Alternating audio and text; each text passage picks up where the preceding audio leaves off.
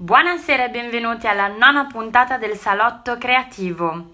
Questa sera abbiamo ospite Ania Ambrosio che ci racconterà un po' cosa succede all'interno della filiera cinematografica. Io le ho chiesto innanzitutto di um, raccontarci un po' le basi che potrebbero non essere scontate per nessuno, in primo luogo per me e poi ci addentreremo anche un po' più nello specifico in che cosa fa lei, i suoi ultimi progetti e, mm, e anche un po' il futuro di questo settore. Adesso um, aspetto che lei si connetta, eccola qui. Appena mi manda la richiesta la accetto e vediamo. Intanto fatemi sapere se mi vedete bene, mi sentite bene, il volume ok e quant'altro. Ecco la richiesta. Pronti. Ok, waiting for Imbraniata. Aspettiamo. Intanto grazie a tutti quelli che si stanno già connettendo. Benissimo, ok, mi sentite meno male. Ho un po' questa luce che viene da, dalla mia sinistra a far da faro, ma tanto tra poco il sole va completamente giù. Quindi grazie Archivio Vintage per i complimenti personali che comunque fanno sempre bene. Intanto vedo che Ania ha problemi a connettersi, ma come sappiamo i problemi tecnici ormai non ci spaventano più perché sono all'ordine del giorno. Eccoti, ciao! Ciao! Come stai? Bene, tu? Bene, ti vedo un po' grigia dall'oltretomba. Adesso ti vedo fucsia. wow, effetti speciali iniziamo già. Oddio, oddio, che è successo? Vabbè, tutto a posto. Sì, tutto, ti vedo in forma quindi. Abbastanza, sì. Mi piace questo bel tempo, mi mette di buon umore, sono contenta. Eh certo, meno male. Ma dove sei? A Roma, giusto? Sì, sì. A casa tua in questo momento? Mi sono tornata apposta per te. Grazie, grazie, non dovevi. Spero non ti abbiano multata nel tragitto. No, no. Va bene. Tu come stai? Io bene, grazie, benissimo. Sono molto felice di averti qui oggi perché finalmente eh, affrontiamo eh, l'argomento del cinema che non abbiamo assolutamente ancora trattato. Quindi è un po' nuovo per eh, il salotto creativo, nuovo anche per Arte Bella e non vedo l'ora di um, rispolverare anche un po' le basi insieme a te. Prima di cominciare questo percorso, io ti vorrei chiedere un po' da dove hai iniziato tu, cosa fai adesso, cosa hai studiato e quant'altro. Allora, io ho fatto un percorso un po' strano per essere finita a fare cinema. Ho iniziato a fare la fotomodella a 16 anni, però era principalmente per pagarmi cose, per essere un po' più indipendente. E che succede? Tuoi, la tua tecnologia, tra l'altro. No, non sono una persona tecnologica, quindi è tutto che impazzisce qui. Vabbè. E poi ho fatto lingue all'università. In realtà avevo già pensato di mm, studiare cinema. Ero lì al liceo che studiavo linguistico, avevo 18 anni, mi dicevo cosa faccio dopo. Oh. Avevamo fatto mm, anche le visite all'università, io non sapevo proprio cosa fare. E poi ho capito che mi sarebbe piaciuto fare cinema, sì. un po' perché ero lì, mi sono seduta e ho cominciato a pensare ma cosa voglio fare, cosa voglio fare. Uh-huh. E mi sarebbe piaciuto appunto questo percorso qui. Però mia mamma non mi ha dato troppo fiducia perché mi ha vista um, insicura e quindi ho, mi ha detto prova a fare una cosa che magari ti dia delle possibilità dopo e poi puoi farci un po' tutto e ho deciso di provare lingue, perché lingue è molto versatile, puoi veramente farci di tutto dopo. Sì, sì, ti capisco perché io volevo fare l'artistico adesso, volevo fare il liceo artistico e invece sono finita a fare lingue per lo stesso motivo probabilmente. Ti vedo lottare anche con, con la Ce l'ho fatta. Se riesci a gestire tutti i device che hai attorno. Ce l'ho fatta, okay, staccato tutto. Quindi bene, tu insomma inizi a fare la fotomodella e io uh, sto mettendo un po' di foto che ti ritraggono così in sfondo perché ogni tanto... Beh, ma a me manca tantissimo, un po' ti dirò, quando ho smesso, ho smesso mh, dopo l'Erasmus, perché ormai me ne ero andata, avevo perso un po' di contatti e quindi non ho ripreso. Però adesso ripensando a Parigi, perché ho fatto francese e russo all'università, quindi mi hanno mandato a Parigi. Bello, E bello, molto bello. Non mi manca, cioè sono stata bene a Parigi, però va bene, cioè è finita, va bene così. E Ok. anche perché è una città un po' strana, grande, dove ti senti facilmente solo, è una cosa co- che ho constatato anche con i pochissimi amici che avevo lì e ho conosciuto in Erasmus. È Certo. Difficile avere dei rapporti stabili con le persone, soprattutto quando sapevano che dopo sei mesi te ne saresti andata, non, Mi non sembra, eri una... sembra che, che tu mi stia parlando di Londra. Beh, infatti stessa... No, pensavo. comunque è Sì, molto penso sia il difetto delle città grandi, poi non so. E quindi niente, tu E... e, e accantoni un attimo il tuo desiderio di fare cinema, il tuo sogno. Sì, però neanche troppo, perché contemporaneamente ho seguito dei corsi in una scuola di Napoli che era tenuta dagli stessi professori dell'Accademia. Tra l'altro io potevo fare l'Accademia, ma di Belle Arti a Napoli, ma ci sono vari motivi per cui io poi ho rinunciato, oltre al fatto che mia mamma mi diceva fai una roba più seria.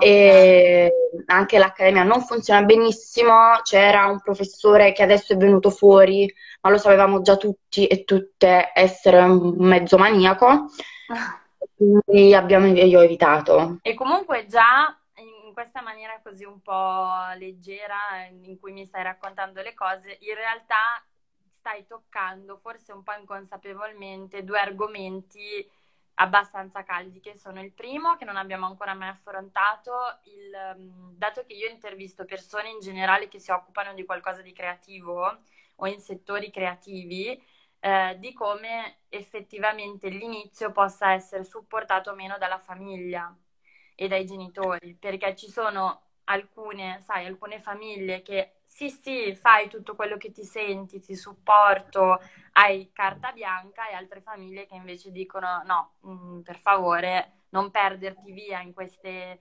cavolate, vai a fare qualcosa di serio. Beh, era anche per una questione, mamma diceva che futuro hai poi, cosa puoi fare? Vai a studiare regia per fare cosa?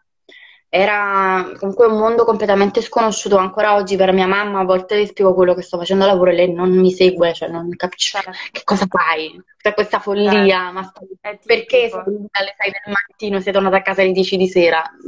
Fai un'altra, certo. per mia mamma è ancora inconcepibile questa scelta, Sì, però. sì. E poi dopo cosa hai fatto quindi? Una volta che hai finito lingue, come ti sei resa conto che non, non- non Eh, no, a parte che ho fatto una tesi su un regista, cioè avevo deciso che non mi importava niente, io avrei fatto il mio percorso comunque. E Brava. all'università eh, avevo cominciato a lavorare, mh, avevo conosciuto Pietro Marcello, che è il regista di Martin Eden, film che è andato quest'anno a Venezia, ha vinto Luca Marinelli, ha avuto un buon successo. E lo avevo aiutato a Napoli a fare scouting per le location, io l'avevo aiutato a trovare la fotografa di scena, che tra Mm, l'altro una ragazza con cui ho lavorato, si chiama Francesca Enrichiello, bravissima. ok. E dopo quel set lì ho cominciato a mandare un po' di curriculum in giro e completamente di culo eh, mi chiama Wildside. Io non sapevo che Wildside cercava eh, stagisti per la nuova serie di Sorrentino. Gli altri miei colleghi invece sapevano questa cosa e hanno mandato il curriculum apposta. Io l'ho mandato a tutti e mi ha ricontattata Wildside. Sono venuta a Roma e ho fatto il colloquio con una delle due persone mh, alle cui dipendenze avrei lavorato, si chiamava Ardalan. Ok. Faccio il colloquio con Ardalan e mento spudoratamente, cioè mi chiede hai la patente, quante volte sei stata a Roma, conosci bene Roma, hai vergogna a fermare le persone per strada? Io dico sempre sì, certo, no. Di tutto, vergogna, no, non conosco la vergogna. E sono finita a fare street casting sul set mh, in pre-produzione per la serie di Sorrentino, Ok. The New Pop. The New Pop o The Mm. Young Pop? No, il nuovo The New Pop, quello che è uscito quest'anno. Ok. E- Ed è stata un'esperienza bellissima, molto difficile. E la odiavamo noi adesso. Quando lo facevamo, noi stagisti, eravamo gli schiavi del, del cotone, lo odiavamo. però ehm, adesso guardo con nostalgia, ho fatto delle cose che non avrei mai fatto nella mia, ho filmato persone per strada per dire ciao, vuoi fare la comparsa? Cioè, sì. Allora, in feste dei, del Perù, ho fatto cose stranissime, però mi sono molto divertita. È interessante dare un'infarinatura a questo punto di mm, come funziona la produzione di, di, un film o come funziona la regia. Tu mi raccontavi l'altro giorno che ci sono mh, mm, vari dipartimenti, corretto? Reparti, diciamo reparti però. Sì. Reparti si chiamano. E dai, raccontami un po' che, che reparti ci sono, di cosa si occupano. Allora, quando un film ha, riesce ad avere un produttore, sì. noi, c'è una fase di pre-produzione in cui si analizza la sceneggiatura e quindi tu ehm, suddividi le scene, gli attori, mm, non gli attori, gli attori non li hai ancora, cominci a fare casting per gli attori, cerchi le comparse, eh, cerchi anche le location, però principalmente capisci quale sarà il budget finale in base a cosa vuole il regista, che tipo di macchina da presa, che tipo di obiettivi, che personale vuole e quanto costa questo personale. Okay. Dopodiché si passa alla fase di produzione, di preparazione e, e, subito dopo il set, la preparazione, semplicemente cerchiamo ancora le location, però le cominciamo a fermare, eh, fai le prove costume alle comparse, mentre magari in un primo momento le cerchi, secondo, in preparazione cominci a fare le prove costume, soprattutto quando hai dei, delle comparse in costume, che sia film d'epoca, nel caso di Sorrentino non era film d'epoca, ma erano cardinali, vescovi, suore, quindi dovevi provarli per forza. Certo. E mano a mano entrano i diversi reparti. C'è okay. il reparto di produzione, che è quello che si occupa di cosa serve, quanto costa. Ok. E, um, reparto di fotografia, che invece si occupa delle macchine da prese, degli obiettivi, delle luci in base alle richieste del regista, che in preparazione fa un'altra cosa che si chiama storyboard, storyboard cioè ehm, divide ogni scena le, in base alle inquadrature che vuole fare, ti dà una lista di inquadrature che vuole e in base a quelle inquadrature, quei movimenti di macchina, il reparto fotografia sa cosa serve. Ok. E va a analizzarli e sono un botto di soldi. La roba costa tantissimo. Ma mi sembra, un, cioè, gli ingranaggi devono funzionare bene perché è una macchina sì. molto complessa. Sì, e il, a dirigere tutto c'è la figura dell'aiuto regia principalmente ah, tra gli altri, cioè ogni caporeparto guarda il suo reparto, però l'aiuto regia, che è praticamente il braccio destro del regista, si occupa di coordinare i vari reparti e eh, che le richieste del regista siano rispettate. Certo. Ma quindi anche la componente umana è principale per fare funzionare? perché nel caso di Sorrentino sono stati nove mesi, tre di preproduzione, sei di set. Sei, nove mesi, 12 ore di lavoro al giorno, sempre con le stesse persone, ti devi venire incontro, devi essere educato, devi essere gentile.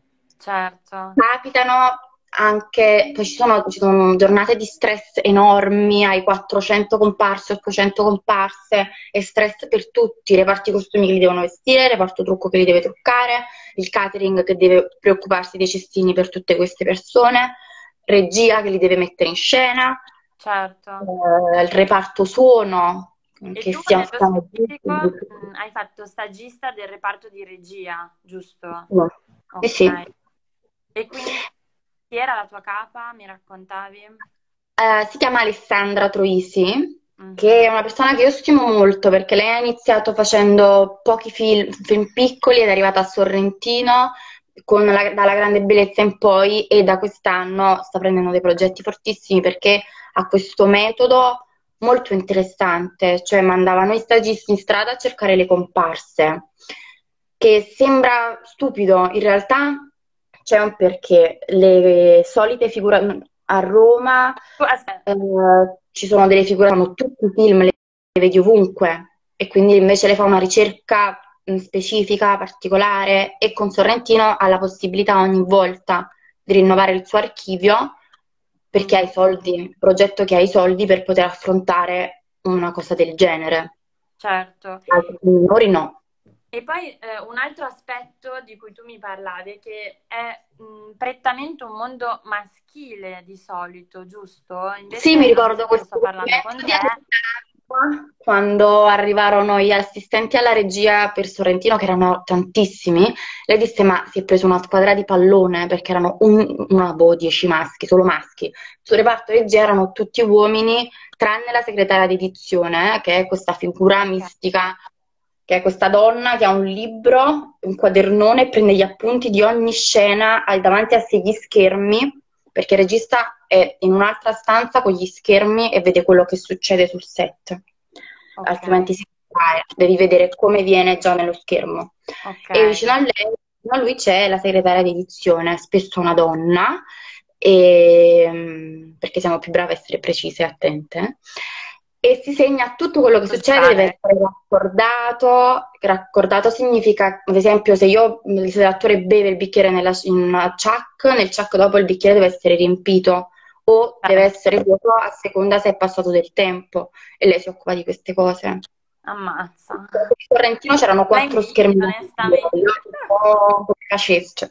Senti, com'è, raccontami com'è lavorare su un set di Paolo Sorrentino, che comunque è considerato, cioè, per alcuni un dio probabilmente.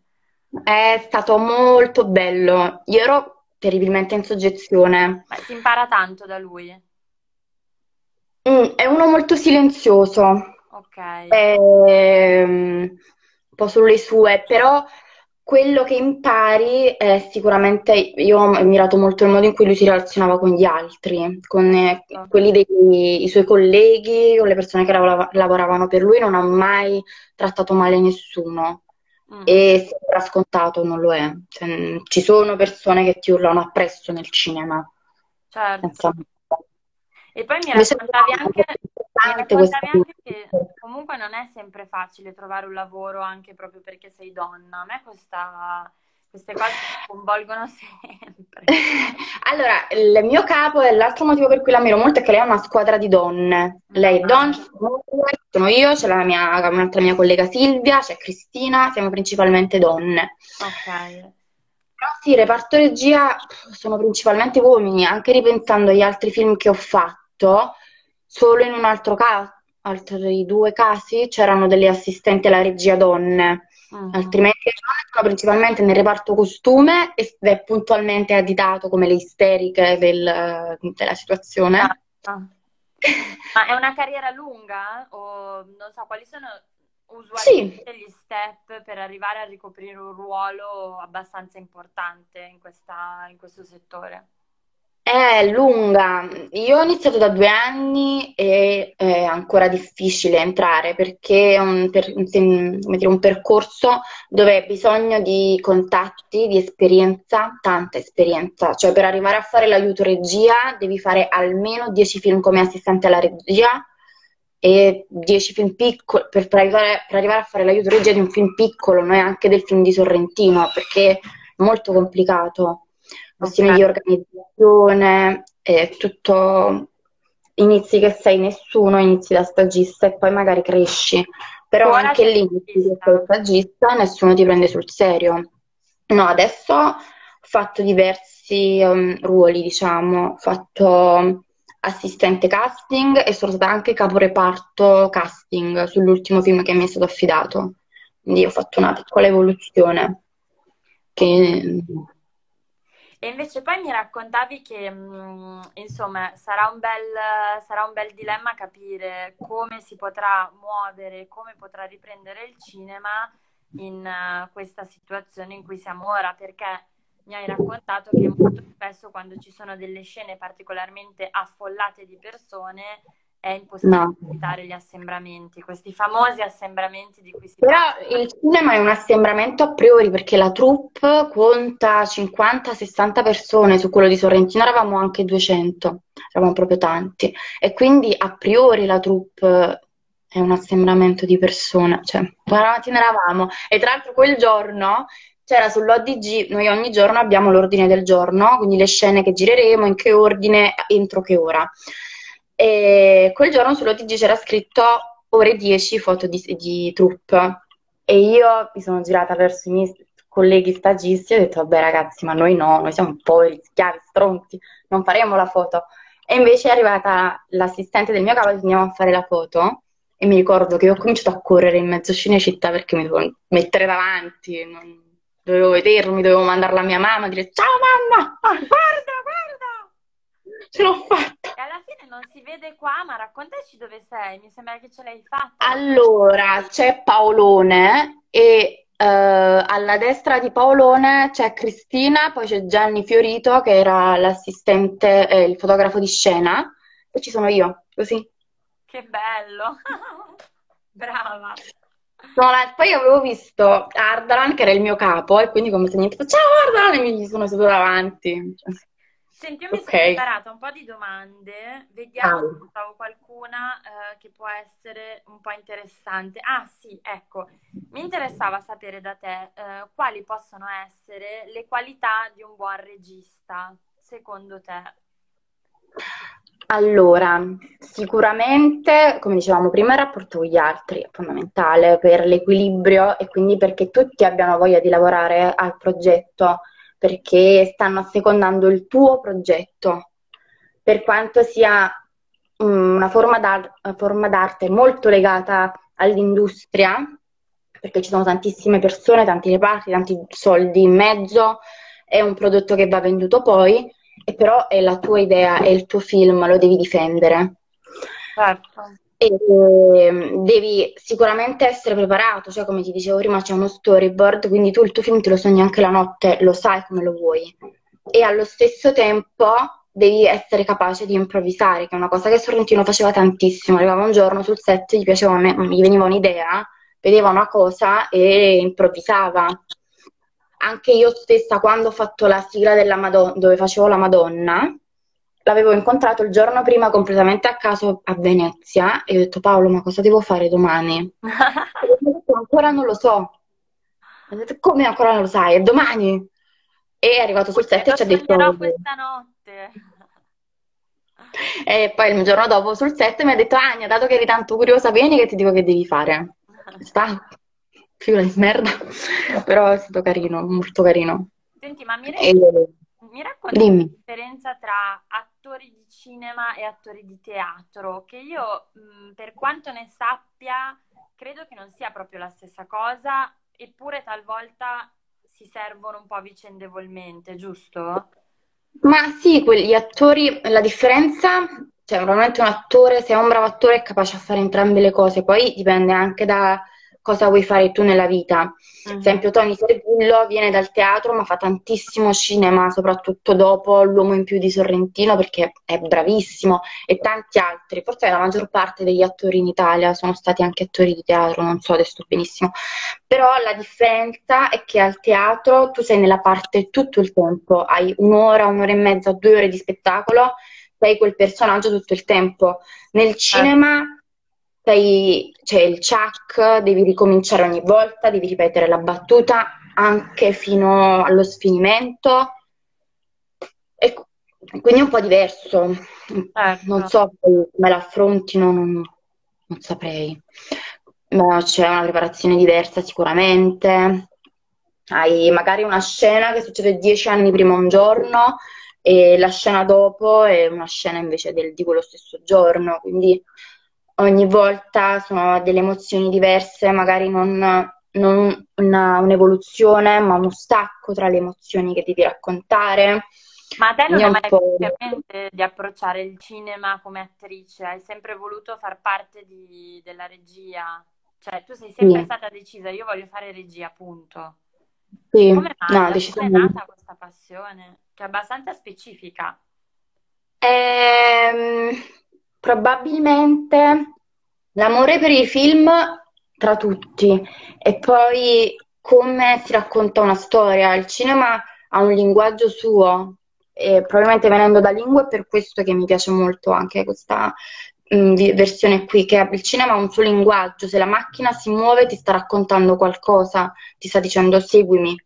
Certo. Ma non per forza ti sta, ti sta mostrando qualcosa che però magari non è per forza un oggetto, cioè uh, Taxi Driver, c'è Robert De Niro al telefono e la macchina si, si sposta da lui, fa una carrellata di lato a destra e va verso un corridoio vuoto, tu non vedi più Robert De Niro, non vedi niente, ti chiedi ma perché allora si è mossa questa camera, mi sta mostrando niente, e però ti vuole dire qualcosa lasciando Robert De Niro fuori campo, che Robert De Niro magari è solo, quindi ha questo linguaggio molto interessante. Poi più un regista è bravo, meglio sa usare la macchina da presa e non è facile, perché poi un film ha bisogno di ritmo e il più bravo di tutti è Scorsese puoi avere la storia, puoi avere i personaggi, ma se il film non ha un ritmo, non lo segui, ti annoi. Ma io in, questi, in, questa quarantena c'è mio fratello che grazie al cielo lui ehm, se ne intende molto più di me di cinema, infatti mi sta suggerendo ogni volta vari titoli da recuperare o da riguardare durante la quarantena e, mm, e onestamente mh, mm, ho iniziato con, uh, bah, oddio, proprio Psycho tra l'altro, quindi Beh, quello è bellissimo. Chiesto, Claudio, ma sei sicuro di volermi far vedere questo film? Io non so se me la sento, però vabbè, è divertente cercare un po' di, di riscoprire certi titoli. Tu hai qualche suggerimento? Mm, film da quarantena o no? Mm, non lo so, per la quarantena probabilmente commedie e forse una che mi piace tantissimo si chiama Beach Bum di Harmony Corinne, uscito 2019 e una cosa che io amo di Harmony Corinne, che amo di tantissimi film, e Scorsese tra tutti, è che fa questo cinema per divertirti e vedi, lo percepisci proprio che loro mentre giravano il film si sono divertiti. È proprio bello, quindi ti diverti ed è la cosa... Il cinema è intrattenimento prima di tutto, quindi è fondamentale. Giorno, mm, chiacchierando un po' anche di, della situazione attuale, eh, mi hai detto l'espressionismo tedesco nasce dal momento di crisi e che secondo te c'è un ritorno all'horror. Ma sì, cioè il, l'horror mh, mm, durante i momenti di crisi nella storia del cinema, subito dopo o durante mh, mm, si sono visti tanti, mh, come dire, un'esplosione di film di horror e l'esempio tra tutti è quello dell'espressionismo tedesco, anni 20-30, quindi chi c'erano lì? Fasci- I nazisti, stavo vedere i fascisti, mm. i nazisti, eh, crisi economica totale, dopoguerra, escono film horror. E adesso nel mondo in generale ne sono tornati tanti, in Corea ce ne sono, e in America c'è The Witch, c'è Hereditary, c'è Get Out che ha vinto l'Oscar e l'anno scorso il regista ha fatto uscire un altro film che si chiama As, escono tantissimi film horror, Suspiria, il remake che è andato benissimo, di tanta tanta roba horror. Invece per quanto riguarda la classica commedia all'italiana, io so che poco fa mi sono imbattuta in un um, documentario su Sky Art eh, che praticamente um, un po' faceva capire come ci fosse stata la, la morte della commedia all'italiana che probabilmente non c'è più. Tu sei d'accordo? Secondo te c'è una difficoltà a ricrearla e quando probabilmente è stata l'ultima, eh, l'ultima volta che c'è stata un po' mh, la commedia all'italiana autentica? Ma la, il problema del cinema italiano attuale, contemporaneo, è che prova ancora a fare la commedia all'italiana, senza però riuscirci, perché il grande pregio della commedia all'italiana è che non ci si prendeva sul serio. Sono, c'è questa trilogia dei film di Monicelli che si chiama Amici miei, ci sono degli attori pazzeschi, tra cui Tognazzi, e per tutto il tempo loro si prendono in giro da quel film che nasce la supercazzola. Ed è un film divertentissimo che ha appunto il potere di non prendersi mai sul serio. Scuola, ci eravamo tanto amati. Intanto che come definisci la commedia all'italiana? Tu cosa, cos'è? Cos'è la commedia all'italiana? Ma eh, so, sai che non saprei neanche definirtela troppo. È questo filone di film di determinati registi che viene subito dopo il neorealismo e il neorealismo rosa, cioè quando il neorealismo smette più o meno di raccontare la guerra, gli episodi di guerra di mm, quegli anni, eh, si dirige verso un neorealismo rosa che quindi è un po' più romantico e da lì okay. subito dopo la commedia all'italiana e sono magari gli stessi registi che erano stati allievi dei registi del neorealismo. e tra questi c'è Scola, c'è Monicelli, mm, che altro c'è? Non so, Petri se potrebbe rientrare nella commedia italiana, lui è un po' più thriller.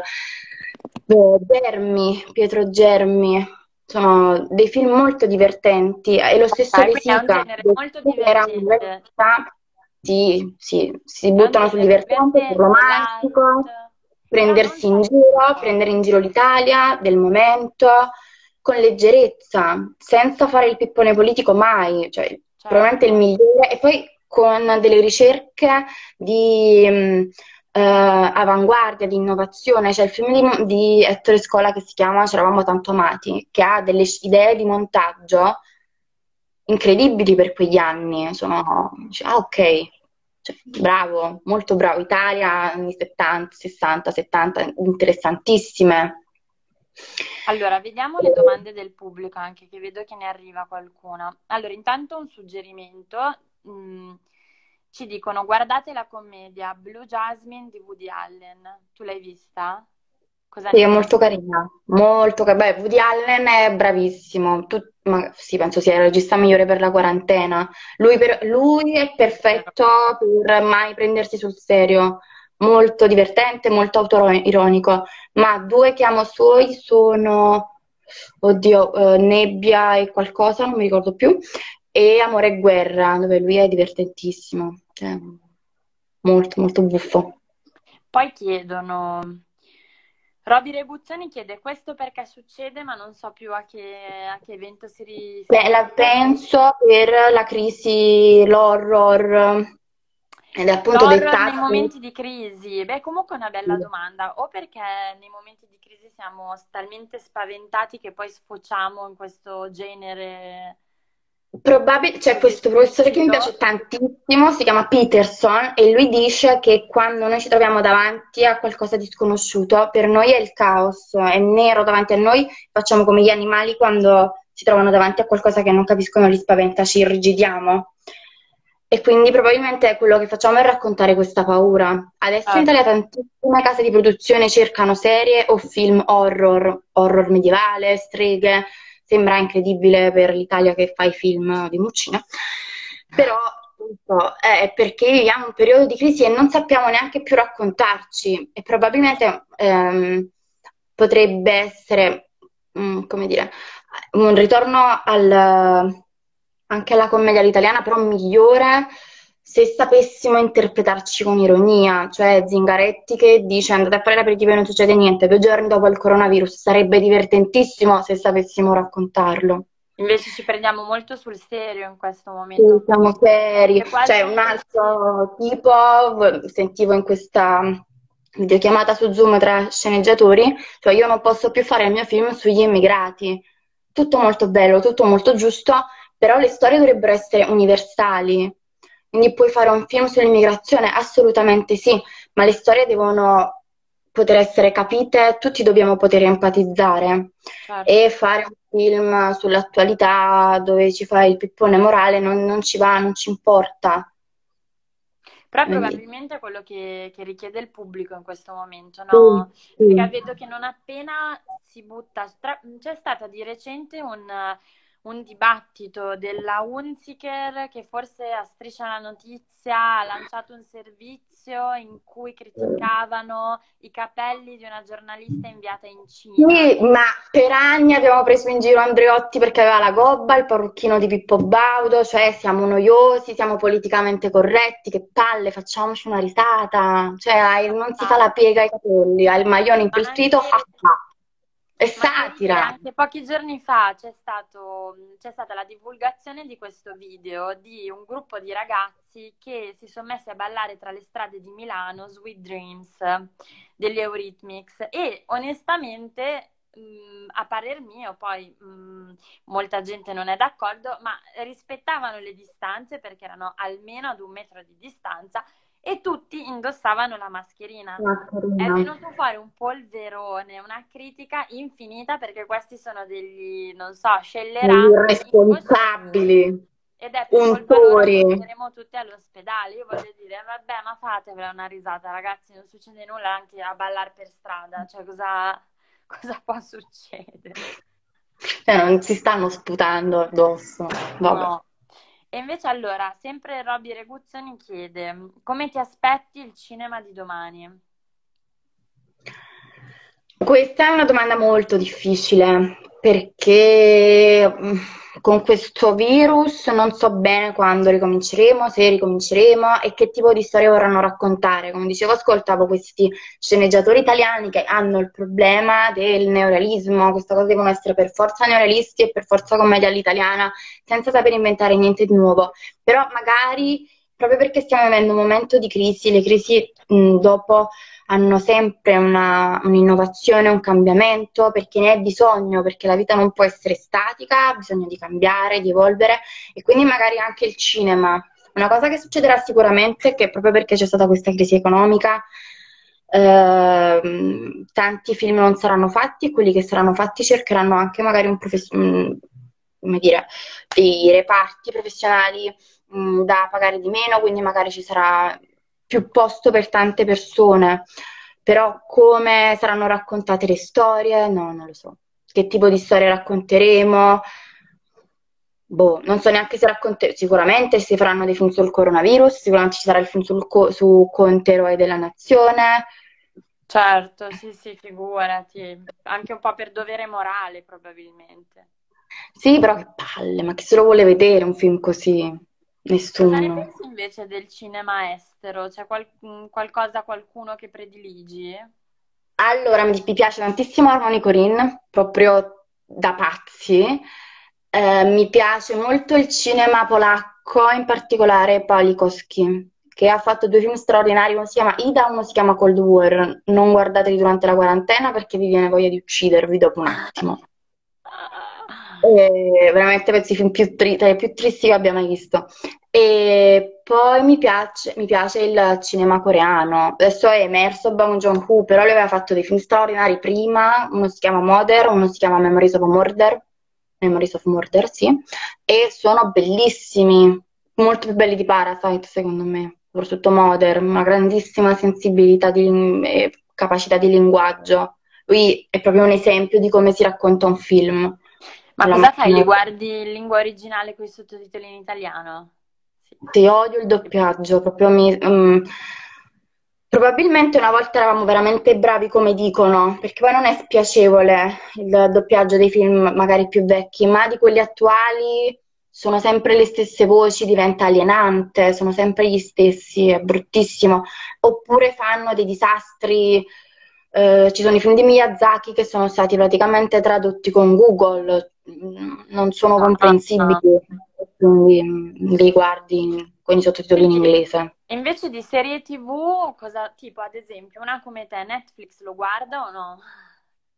Sì, però guardo eh, tipo, aspetta, adesso l'ultimo che ho visto si chiama Stair- Staircase. Mi piacciono le cose sugli omicidi, sui misteri, Ted Bundy, il serial killer, cioè mi piacciono queste cose un po' strane. Non mi piacciono tantissimo i pro- gli altri prodotti Netflix perché Mhm. mm, un po' patinati, mi un Oddio, aspetta, come si chiama la? C'è una serie su Netflix, fammela cercare, che è un documentario sui serial killer americani eh, da cui, Eh, com- da cui no, hanno, da cui hanno tratto eh, Mindhunters. Mindhunter è Mindhunters, che bellissima, be- però soprattutto la quella è strabella. E poi che altre? Ah, beh, True Detective, però non c'è su Netflix. Mm. Solo la prima magari, True Detective, le altre non le ho ancora viste, ma non me ne hanno parlato benissimo.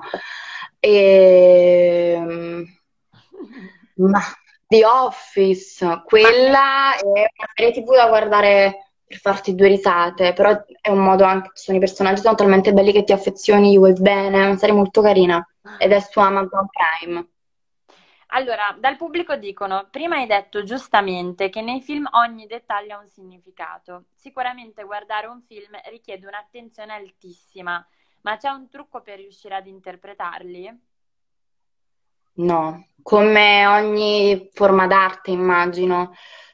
Puoi andare a quello che percepisci tu. Poi alcune volte il regista stesso ti dice volevo dire questa cosa qui.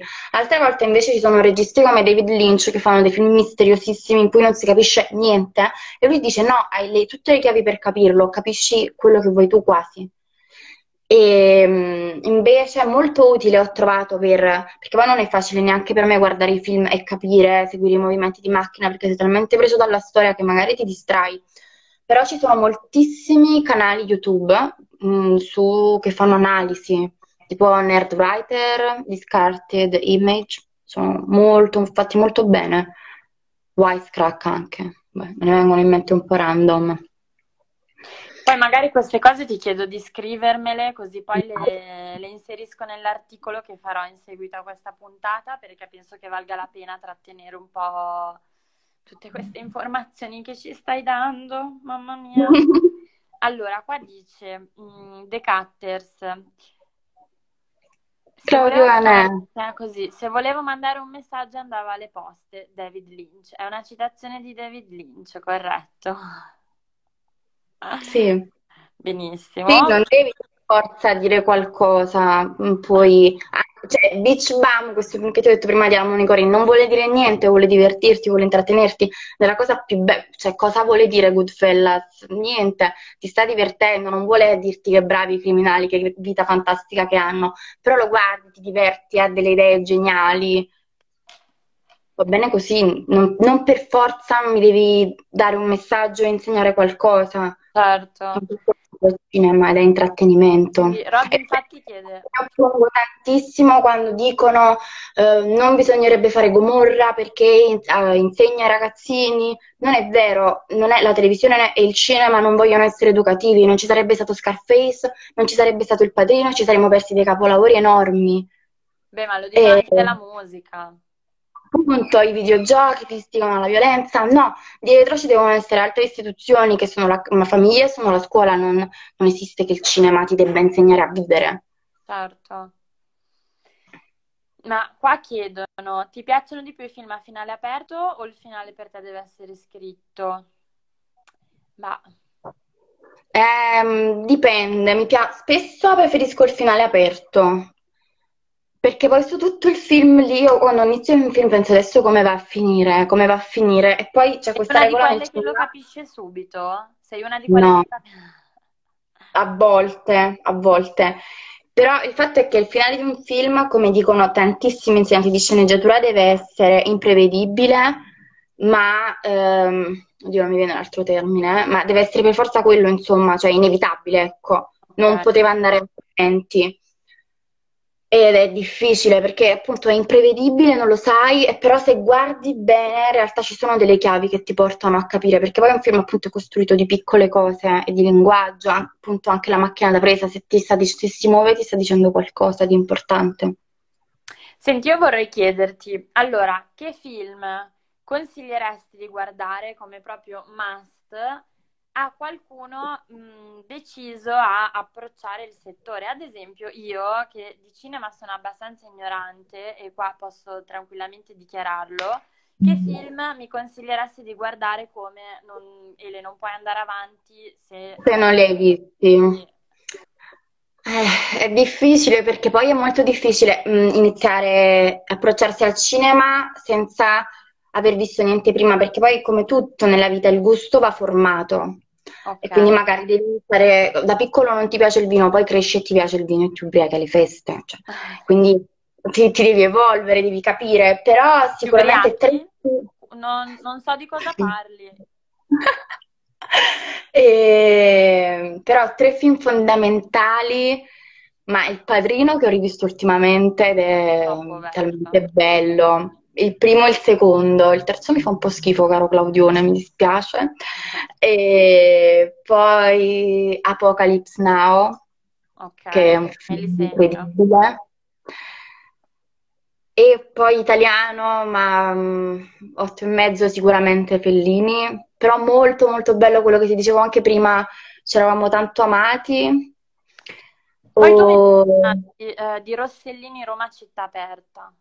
Sì, Beh, quello è un film, mm, come dire, è fondame- bellissimo, però è fondamentale soprattutto perché era un, è stato un film che è stato fatto con niente. Avevano pellicola scaduta e quindi la pellicola scaduta non fun- fa schifo, invece ne aveva poca, quindi poteva fare pochi chuck, aveva attori non professionisti e ci ha tirato fuori, aveva una città bombardata davanti a sé e ha tirato, preso quella città bombardata e ne ha tirato fuori un film.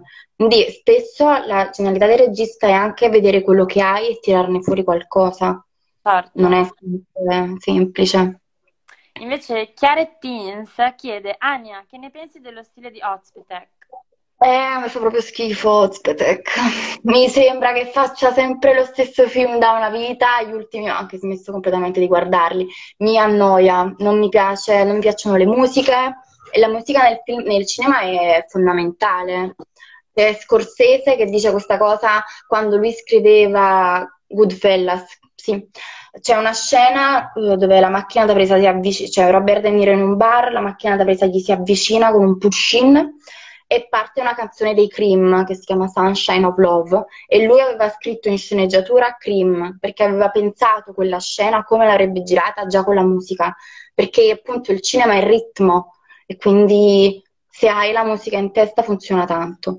E invece Oztec mi fa schifo la musica, mi fa, non, mi piace, non mi piacciono le storie, non mi piace la regia, tanto sto per diventare fucsia.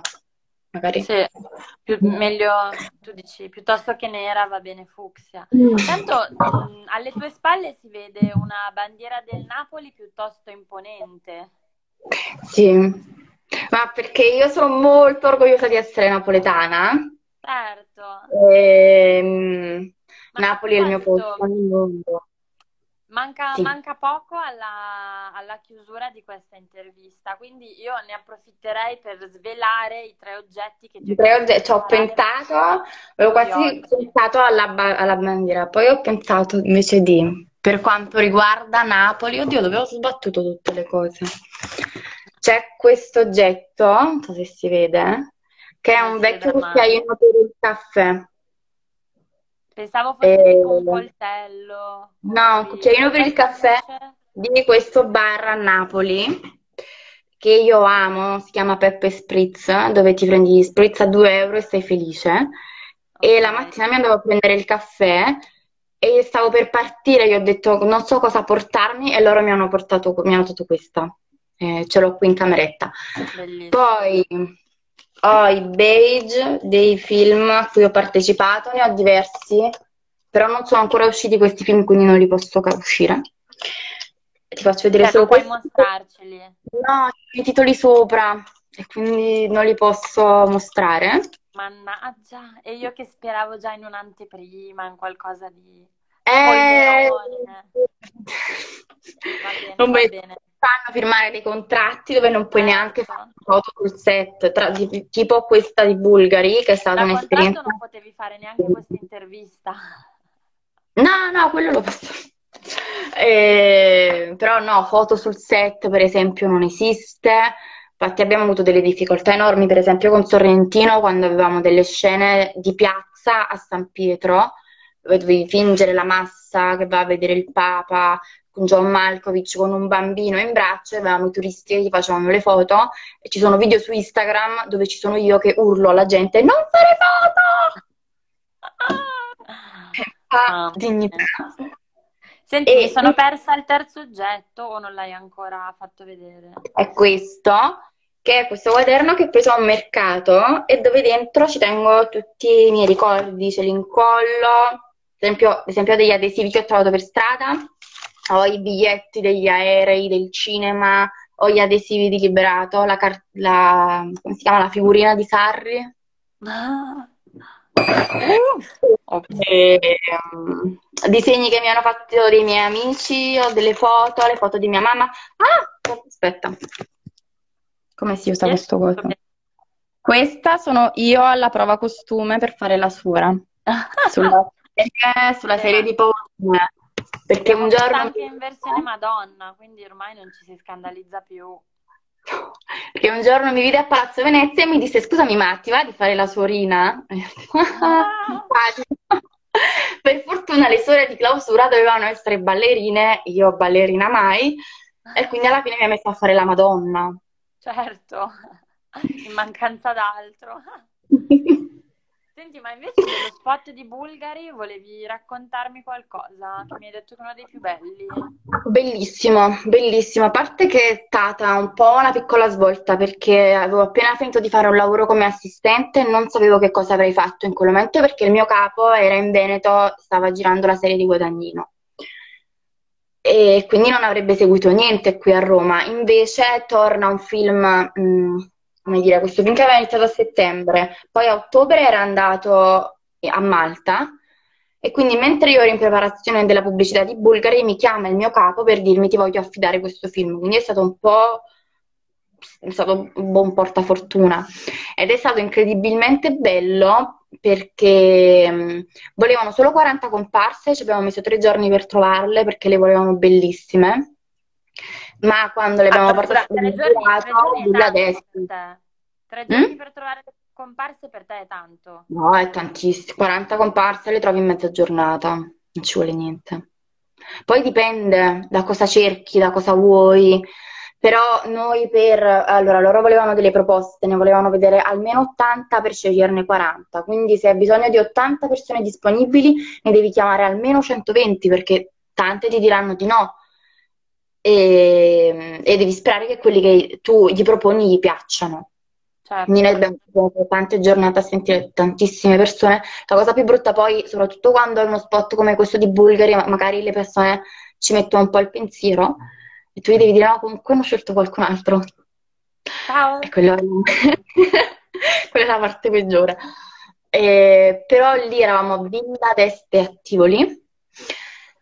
No, a Villa Adriana, a Villa Adriana ed è stato bellissimo perché queste comparse le avevano vestite come una festa elegante, quindi erano tutti molto eleganti, frac, smoking, abiti da sera, le donne bellissime, e però avevano questi copricapi quasi felliniani, sembrava la festa della dolce vita quando vanno in un palazzo tutti allegri, ubriachi, e così le mie comparse con copricapi che sembravano dei pavoni, maschere con i nasoni, erano bellissime. Poi avevano messo dei gioielli, che avevano- loro avevano i bodyguard vicino, perché di alcune comparse avevano scelto due a cui mettere i gioielli addosso, perché era uno spot per i gioielli.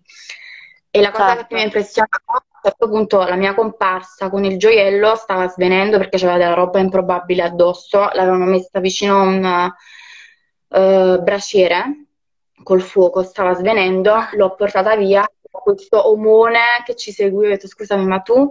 No, sono il bodyguard. Ma da quando? No, perché ha un gioiello addosso, aveva un gioiello incredibile.